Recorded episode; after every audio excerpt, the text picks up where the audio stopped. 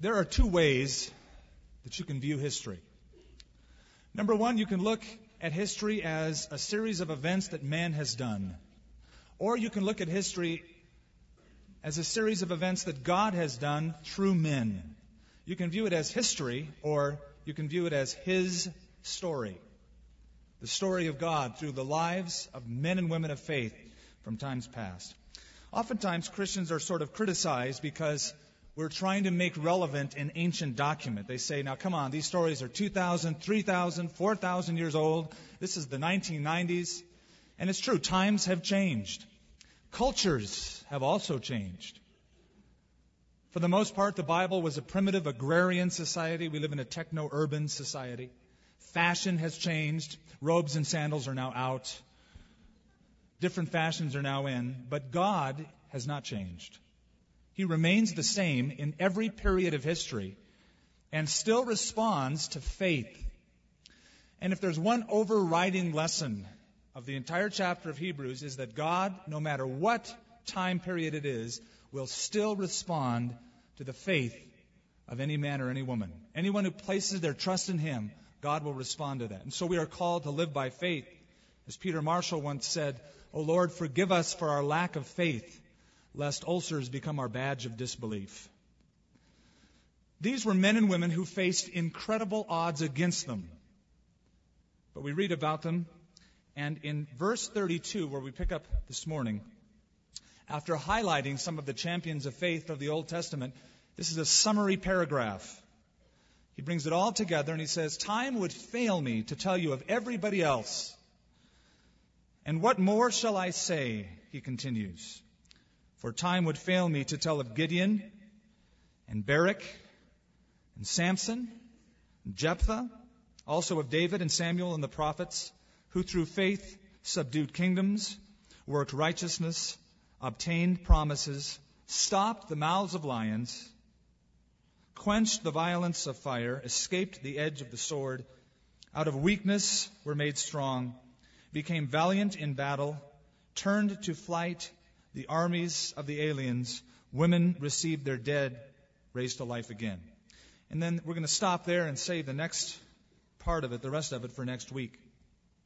I remember one time we had a production of some sort on one night of the week here at the church. It was a play, and a lot of people participating in getting this production really honed down. And uh, at the end, though I never do this much, I usually just say, hey, we just want to thank everybody for participating. I started mentioning the people involved. We want to thank so and so and so and so. And I'm trying in my mind to remember all of the people who had part in this production, only to be sort of rebuked at the end by two people because I failed to mention their names. I think uh, the author, knowing that could be the case, he just says, Look, time would fail me. And here's a list of all of them, and here's a few others, and just in case I left anybody out, he mentions prophets in general, and then he says still others in a general kind of a way. There were many heroes of faith that he did not record in this chapter. However, I don't think they really cared. I don't somehow picture the people that he missed up in heaven sulking. They didn't mention my name in that chapter.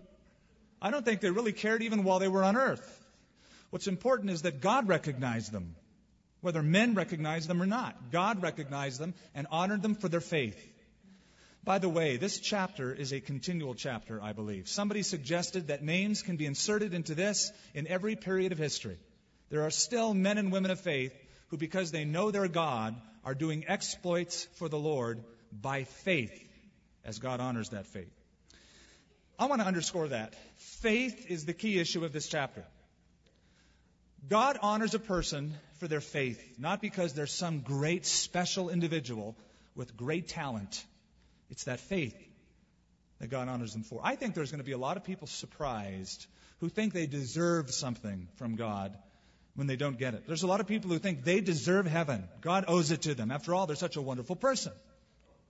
There's a story of three people who died at the same time, and they stood before St. Peter at the gates of heaven. And first was a California lawyer. And he said, I want to enter, please. Peter said, well, not so fast. You have to pass one little test. Spell God. Well, said it's easy. G O D. Peter said, Great, come on in. The next was an oilman from Texas. And he said, I'd like to enter, please. And Peter said, Not so fast. You have to pass one little test. Spell God. And the oilman said, That's a cinch. G O D. He said, That's right. Come on in. The next was a young, attractive female stockbroker from New York City. And she said, uh, I'd like to enter, please. Move aside. And uh, Peter said, No, no, no, wait, wait, wait, wait. You have to pass the test. She said, Oh, come on. I've had it tough all my life. Because I'm a woman, I've been pushed down. I had to fight for every promotion. And I made less money than all of my male coworkers just because I'm a woman. And I have a boss who's a male chauvinist pig. And I deserve this. I've worked hard. Peter said, Just one simple test. Spell Czechoslovakia.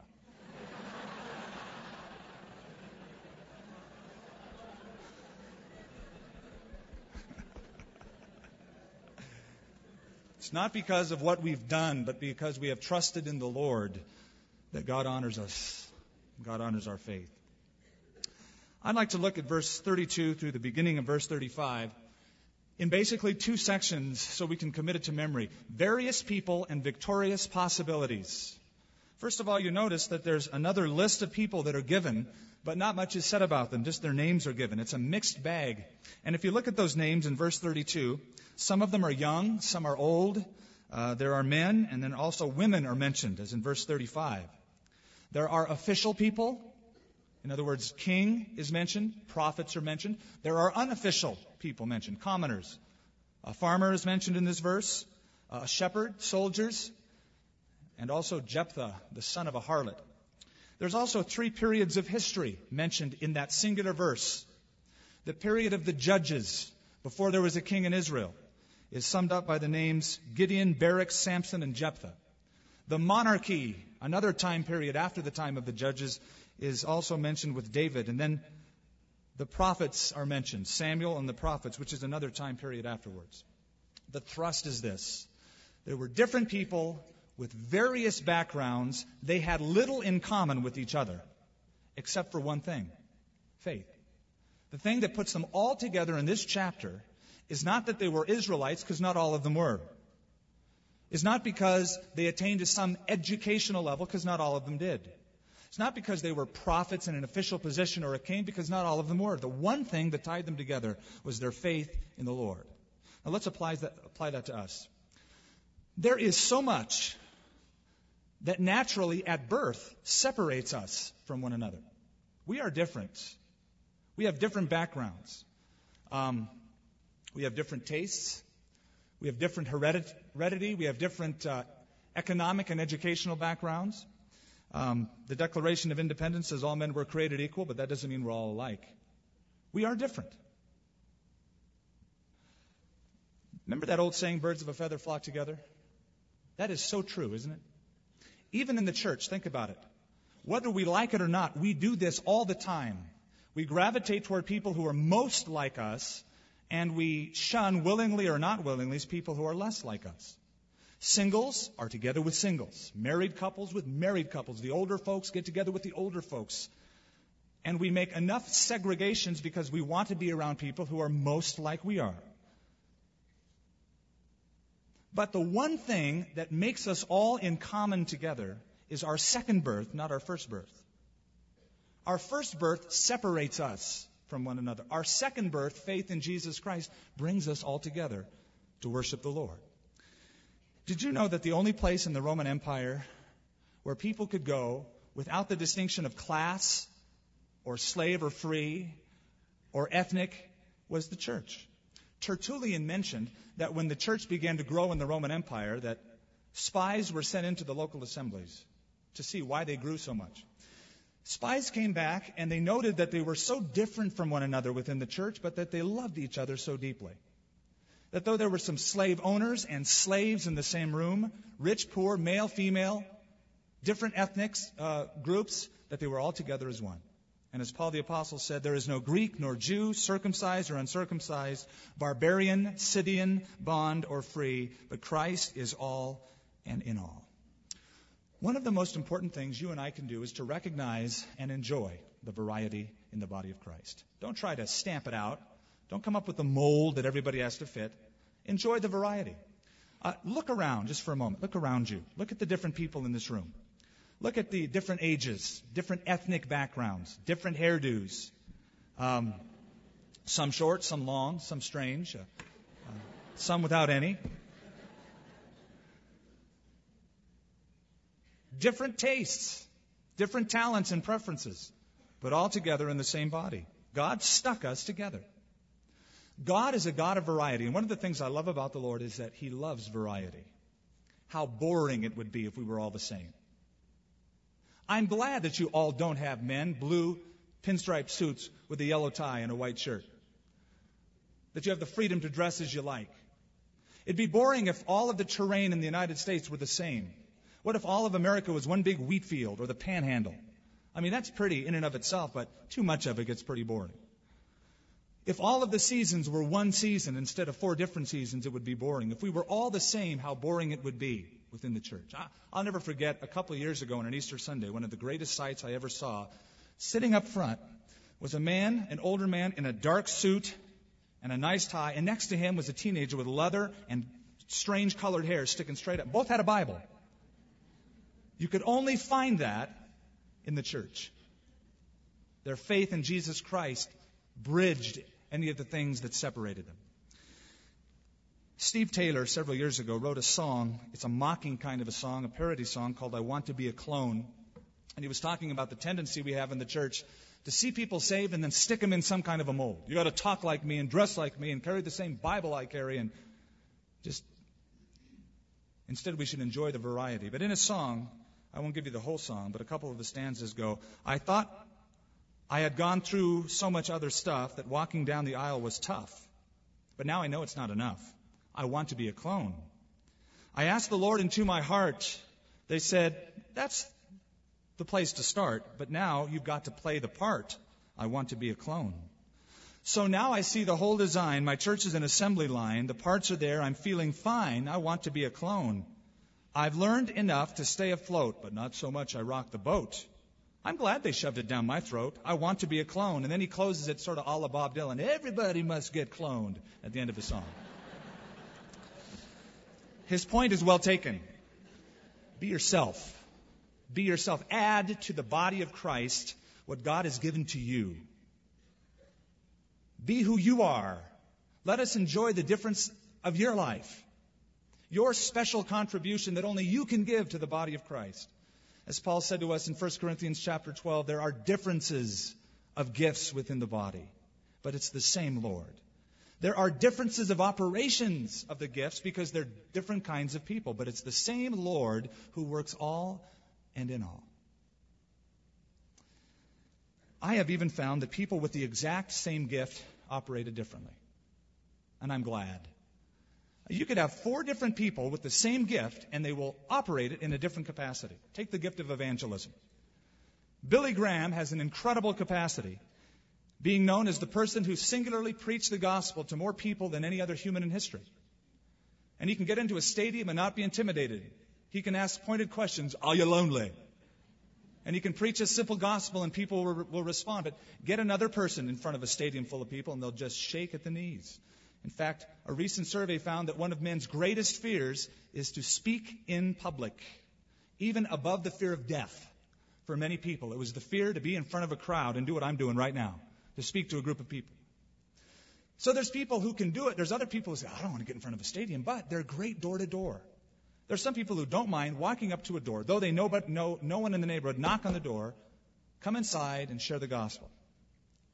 There's still others who wouldn't stand in a stadium or go from door to door. They'll knock on the door and then say, Dear Jesus, don't let anybody be home. Please get me out of this place. But they're there by constraint. They ought not to be there. Because maybe that person feels more comfortable one on one in a natural work setting where they can just ad lib, share their faith, person to person. They're good at it. They love it. They have a gift of evangelism. Still others can write letters and through their words create a thirst on part of the other person as they hear the gospel. There's differences, but those differences are necessary to accomplish God's work. Somebody once imagined the carpenter's tools having a conference together. They were talking. And Brother Hammer presided over the meeting. And as Brother Hammer presided over the meeting, everybody objected, saying, He's too noisy. Makes too much noise, that hammer. And Brother Hammer said, Well, if I have to leave, then Brother Screw has to leave too, because we always have to turn him around and around to get him to do anything. Brother Screw said, okay, if I have to leave, however, Brother Plane has to leave because he's always just working on the surface. He never really gets down below the surface. And Brother Plane said, well, if you don't want me in this meeting, there's others that have to go, like Brother Rule, who's always trying to measure other people, thinking he's better than anyone else. And Brother Rule spoke up and said, okay, if you want me to leave, Brother Sandpaper also has to leave. He's always rubbing people the wrong way, don't you know? Get rid of him. At that strategic point, in walked Jesus of Nazareth, the carpenter himself, who went to work making a pulpit from which he could preach the gospel to the crowds in Galilee. And he used the hammer and the screw and the plane and the sandpaper and the rule. And at the end of the meeting, the saw spoke up and remarked, Brethren, I observe that in all things we are all co workers together with Christ. There's people who don't do things your way, but God put them next to you for some purpose. Enjoy the variety. Now let's read on, and we see the victorious possibilities of this group of people who, through faith, they subdued kingdoms, worked righteousness, obtained promises, stopped the mouths of lions, quenched the violence of fire, escaped the edge of the sword, out of weakness were made strong, became valiant in battle, turned to flight the armies of the aliens. I want to just take some of the names in verse 32. Since the names are given, then the, what happened through them is given in a summary paragraph. Look at them individually and let's apply them to our lives. Gideon is mentioned first of all. Gideon was a farmer. Here's the interesting thing. He was a farmer. He was a frightened farmer who knew nothing about battles. And God calls on him to lead one. Isn't that great? He had no experience at all. God calls him to be the leader of the army. He's frightened because we see that when the angel of the Lord comes to call Gideon, instead of threshing the wheat on the threshing floor at the top of the mountain, he's threshing it at the winepress at the bottom of the valley where nobody can see him because he's afraid. The angel of the Lord comes to him and begins to call him. And the angel of the Lord says, The Lord is with you, you mighty man of valor. Probably Gideon was looking around. Moi? I'm the mighty man of valor? Yes, you're going to lead Israel's army. Gideon took 32,000 men at the foot of Mount Gilboa. Over across the valley were the Midianites. And it says their army was more in number than the locusts of the field. He was outnumbered. 32,000, they had many, many more. So God comes to Gideon and says, Gideon, you've got too many men for me to get the victory. And I'm sure he thought that was a joke. Gideon probably laughed. That's good, Lord. That's funny. Humor's always good in a battle. God, how come you're not laughing? You got too many men, Gideon. I want you to thin out the ranks. Don't you know I can save by many or by few? This is what I want you to do. Tell your men, anybody who's fearful and afraid, go home. Gideon probably thought, oh, these are stout hearted soldiers. They're not afraid. Okay, I'll do it anyway. Anybody who's uh, afraid, uh, go home. 22,000 made a beeline home. He had 10,000 men left. He was shaking in his boots. God came to him a second time and says, You still got too many. I want you to thin the ranks out some more, Gideon. Eventually, 300 men were chosen soldiers. From 32,000 to 300 against an innumerable army. God says, Now, Gideon, this is what I want you to do. I want you to take torches and light them, and jugs and bang on them, and run at the other army yelling. That's your battle plan. That takes mere stupidity or mere faith in the Lord. He knew his orders were from God. After a fleece, he went out to battle, and sure enough, God routed the army and gave Israel a beautiful victory. One has only to look at actually a modern counterpart of that because a lot of people would say, oh, that didn't really happen. Look at some of the events of the Six Day War and the 73 War uh, in Israel, and you'll see some of the same kinds of odds. And they have interesting stories, even to this day, of how the Israelis still believe that God preserved them and gave them the territory. That's another story, however. You may, like Gideon, feel outnumbered. You might be in a work situation. You're the only Christian there, and you've complained to the Lord a lot about this lately. God, I'm the only one. I'm outnumbered. I've got cynics and antagonists. Listen, I remember.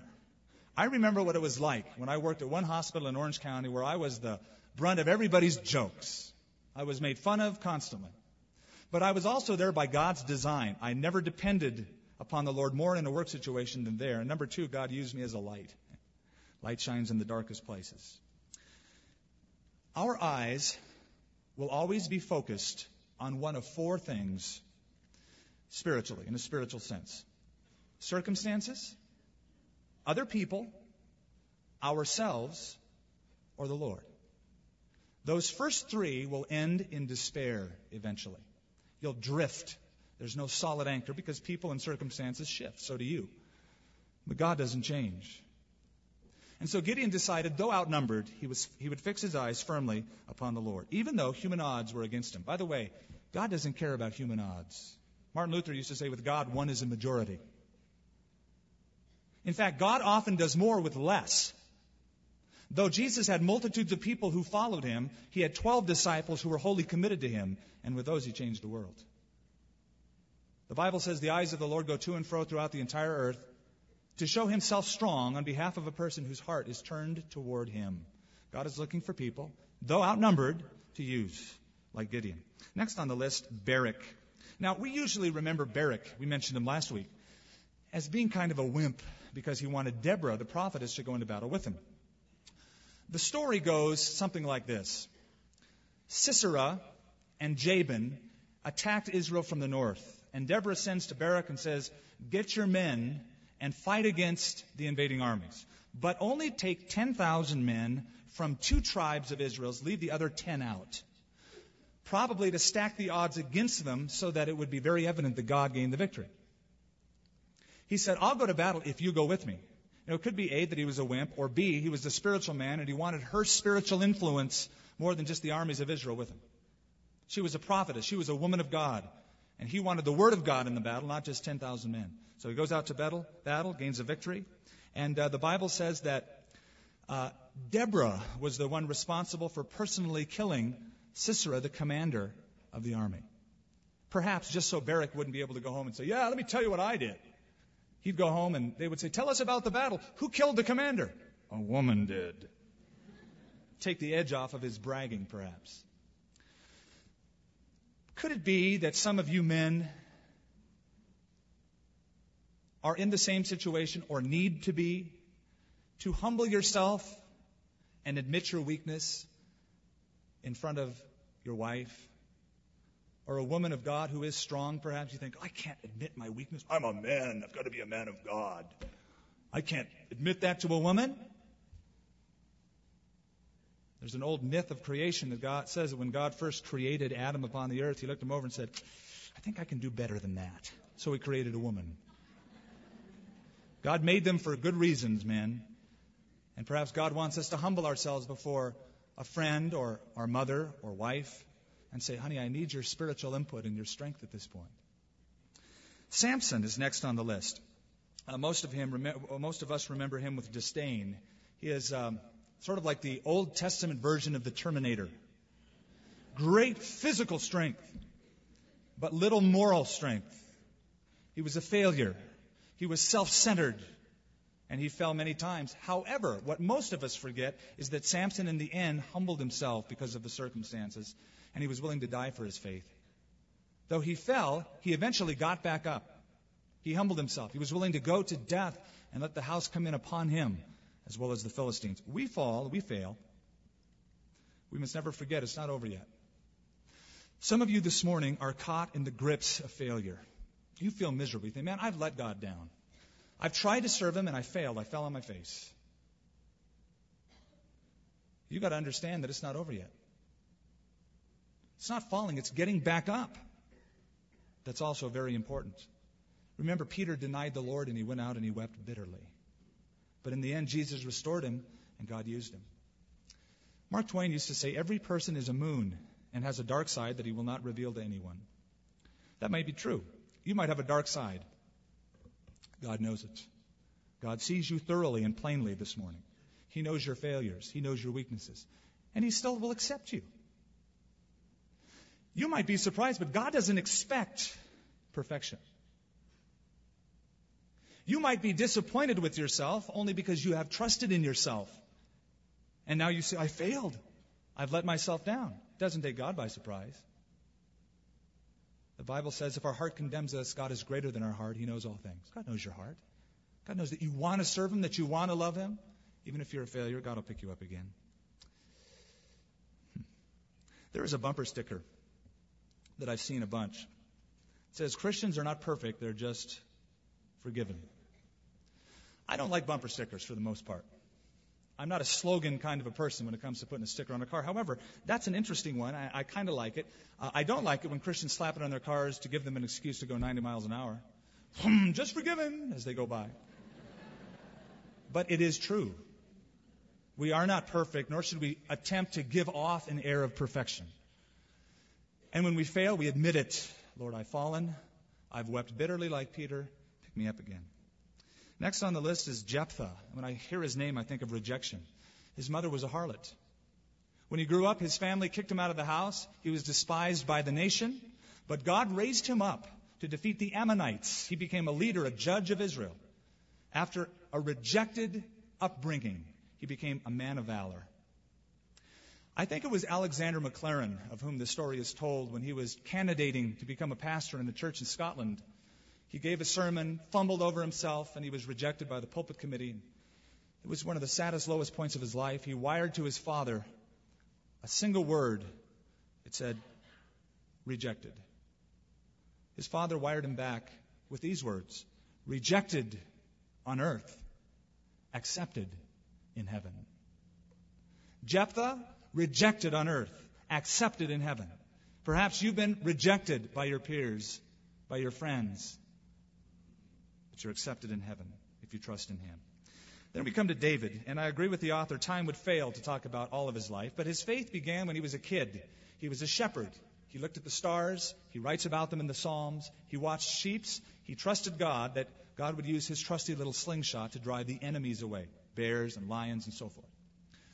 His trust in God, because he began young, developed, and when he was a young man, just a little guy, just growing up, he comes to the camp of Israel when they're fighting the Philistines, and everybody's cowering because Goliath and the other Philistines are touting their remarks back to the children of Israel. David comes in and goes, I'm not scared. Who's this uncircumcised Philistine think he is? The guy with the big mouth.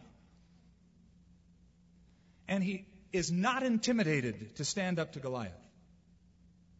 He stood up to him and he defeated him. In fact, he said, This day the Lord will deliver you into my hands, and I'll cut your head off your shoulders you uncircumcised Philistine. He began in faith, he grew up in faith. To Israel, Goliath was a looming giant. To David, his perspective is he was an overgrown midget. You see David go out to battle and you say, poor little boy, until you hear him talk to this giant and you think, ooh, poor giant. It's all a matter of perspective, really. I heard that three people went to the Grand Canyon an artist, a minister, and a cowboy. And they all looked it over. And they looked inside that deep chasm, and the artist said, Oh, what a beautiful scene to paint. The minister said, What a beautiful testimony of God's creation. The cowboy looked down and said, What a terrible place to lose a cow. This depends who you are and depends on your perspective. All of David's brothers were cowering. David said, I'm not afraid of this guy. This guy defied my God, and I'm convinced that God wants to use me to deliver the children of Israel out of his hand. Yes, he had a powerful enemy. Yes, you have a powerful enemy. The devil would love to set up traps at every turn for you. He knows your weaknesses. He devises schemes to cause you to be weak and to fail. Spiritual warfare is a reality. You have a powerful enemy, but you have a powerful commanding officer. You're in his rank. And instead of giving the devil so much credit, well, the devil did this, the devil did that. Hey, where's the Lord in this? Satan trembles when he sees the weakest saint upon his knees. You come in weakness, but you come in faith. Lord, I turn the situation over to you. That's the history of David. And finally, we come to Samuel. Samuel was not a warrior, he was a priest and a prophet. But he did fight a battle. His battle was idolatry and immorality among the people of Israel. He didn't stand up to the Ammonites and the Jebusites and the Midianites and the Outasites and the turn out the lights, all the ites of the Old Testament. His enemies were his own peer group. He had to stand up in midst of people who knew him, God's people, and rebuke them for their immorality. I think that's harder. I think that's a tougher battle to stand up among your peers and speak the truth when your peers are saying, Don't preach at us, preach to them. They need it more than we do. Samuel was tempted to compromise, but he didn't. He fought that battle with faith. The next couple verses is just a summation, various activities. Um, it says they subdued kingdoms. We already saw this with Jephthah, David, and Gideon. Just a note, by the way. Does God still work among nations and kingdoms and kings today? Oh, you betcha. The Bible says the king's hand or the king's heart is in the hand of the Lord, and like the courses of water, he turns it wherever he wants to go. God is still involved in the affairs of this world. I don't always understand them, but he's involved. You can be involved in world affairs. That doesn't mean you're to go out and take a sword up and go fight some holy jihad, but you should be involved in praying for the leaders of different countries around the world, especially your own country. And I want to make this point very clear. You know, it's easy to criticize leadership. It's easy to criticize the present administration. I think they've set themselves up and given a lot of ammunition. It's easy to criticize, but how often do you pray for them? Do you open your mouth more in criticism or open your mouth more before God in prayer? Oh God, put your spirit upon these men, these women. Give them a measure of your spirit. Give them wisdom. Guide their hearts. Put them in your hands. Have your way. Open up their hearts and pray for them. It says they worked righteousness, they obtained promises, and notice they stopped the mouths of lions. Who does that refer to? Daniel, chapter 6. He's thrown into a den of lions. He doesn't rip their jaws open, but God tames that aggressive nature of the beast. And Daniel in chapter 6 declares, My God has sent his angel and has shut the lion's mouth. As a side note, I don't think you'll ever understand the part of the ministry of angels in your life till you get to heaven. I think you might be surprised. In Hebrews chapter 1 verse 4, it says angels are ministering spirits sent to minister to those of us who are heirs of salvation. If you could look back, the times you were that close to a tragedy, but God in his restraining power sent an angel to hold it back. Some of you, by the way you live, have two, three, four, maybe half a dozen angels following you around at all times. I often think that when I get up in the morning, the angels go, oh, he's up, get some extra troops. He's on that motorcycle again. He's off to Somalia this week or Iraq. But God ministers to us. Next, they quenched the violence of fire. Who does that refer to? Remember those three Hebrew children in the first part of the book of Daniel? Nebuchadnezzar set up an image. They refused to bow. He said, Fine, if you don't bow to my image, I'll throw you in the fire. They said, Fine, God will deliver us. Even if He doesn't and we burn, I don't care, we won't bow. They were thrown into the fire. Their clothes didn't even smell like smoke when they got out. And the enemy said, Didn't we throw three men in that fire? How come I see four men and the one looks like the Son of God? It's an important truth there. God doesn't deliver you from every fire, He just promises to be there with you. Is there proof of that? Yep. Look at verse 35. Women received their dead raised to life again, but go on. Others were tortured not accepting deliverance, that they might obtain a better resurrection. Still others had a trial of mockings and scourgings. Yes, and of chains and imprisonment. They were stoned, they were sawn in two. They were tempted, they were slain with the sword, they wandered about in sheepskins and goatskins, being destitute, afflicted, and tormented. God won't deliver you from, but He'll be with you in it. Isaiah 43, God says, When you walk through the waters, I will be with you. They won't overflow you. Then finally, they escaped the edge of the sword. Out of weakness, they were made strong. They became valiant in battle. They turned to flight the armies of the aliens. Women received their dead raised to life again. Yet, as we just saw, many others didn't have that experience. Now, the untrained eye would look over chapter 11 and they would say, I don't quite get it. What's the big deal about these men and women? I've examined their lives. They failed. Some of them were out and out rebellious, weak people who gave into their weaknesses, who gave into their sin, gave into their flesh. Why does God make such a big deal about them? Because of their faith. They tenaciously clung to God, believing that all things work together for good to those that love God and are called according to his purpose. God honors their faith. Times have changed. These are the 1990s. God hasn't changed. He still honors faith. Have you changed? We should ask ourselves, where are the modern day Abrahams and Davids and Jephthahs and Gideons and Baraks? The author says time would fail me, but there's still time to put your name on that list. And your name should be on that list. You might come like Jephthah, I have nothing much to offer. Or like Gideon, I'm weak and I'm the weakest in Israel. but I trust you, Lord. Dwight L. Moody, when he was a boy, heard a sermon, and the man said, The world has yet to see what God can do through one person totally devoted to Him. When Moody heard that sermon, he said, By God's grace, I will be that man. How about you? Instead of fumbling for your keys and saying, Let's go home, honey, how about right now saying, I will be that man, that woman that God will use to reach my world for the gospel? Father, we commit our lives to you.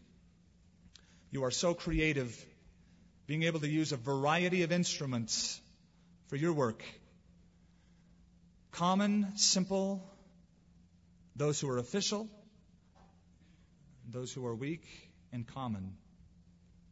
That principle sticks out in our hearts that you seem to do the most with the least, that you might get the glory for it in the end. And with that, we surrender our lives to you this morning. Take us, Lord. Make Abraham's, Sarah's, Jephthah's, Gideon's, Barak's, David's, Enoch's, women like we read about in verse 35, out of us. May our lives count more than just earning money for the bread table or for the home. May we reach our sphere of influence and make an impact. A variety of people, but with victorious possibilities. In Jesus' name. Amen. Amen. Amen.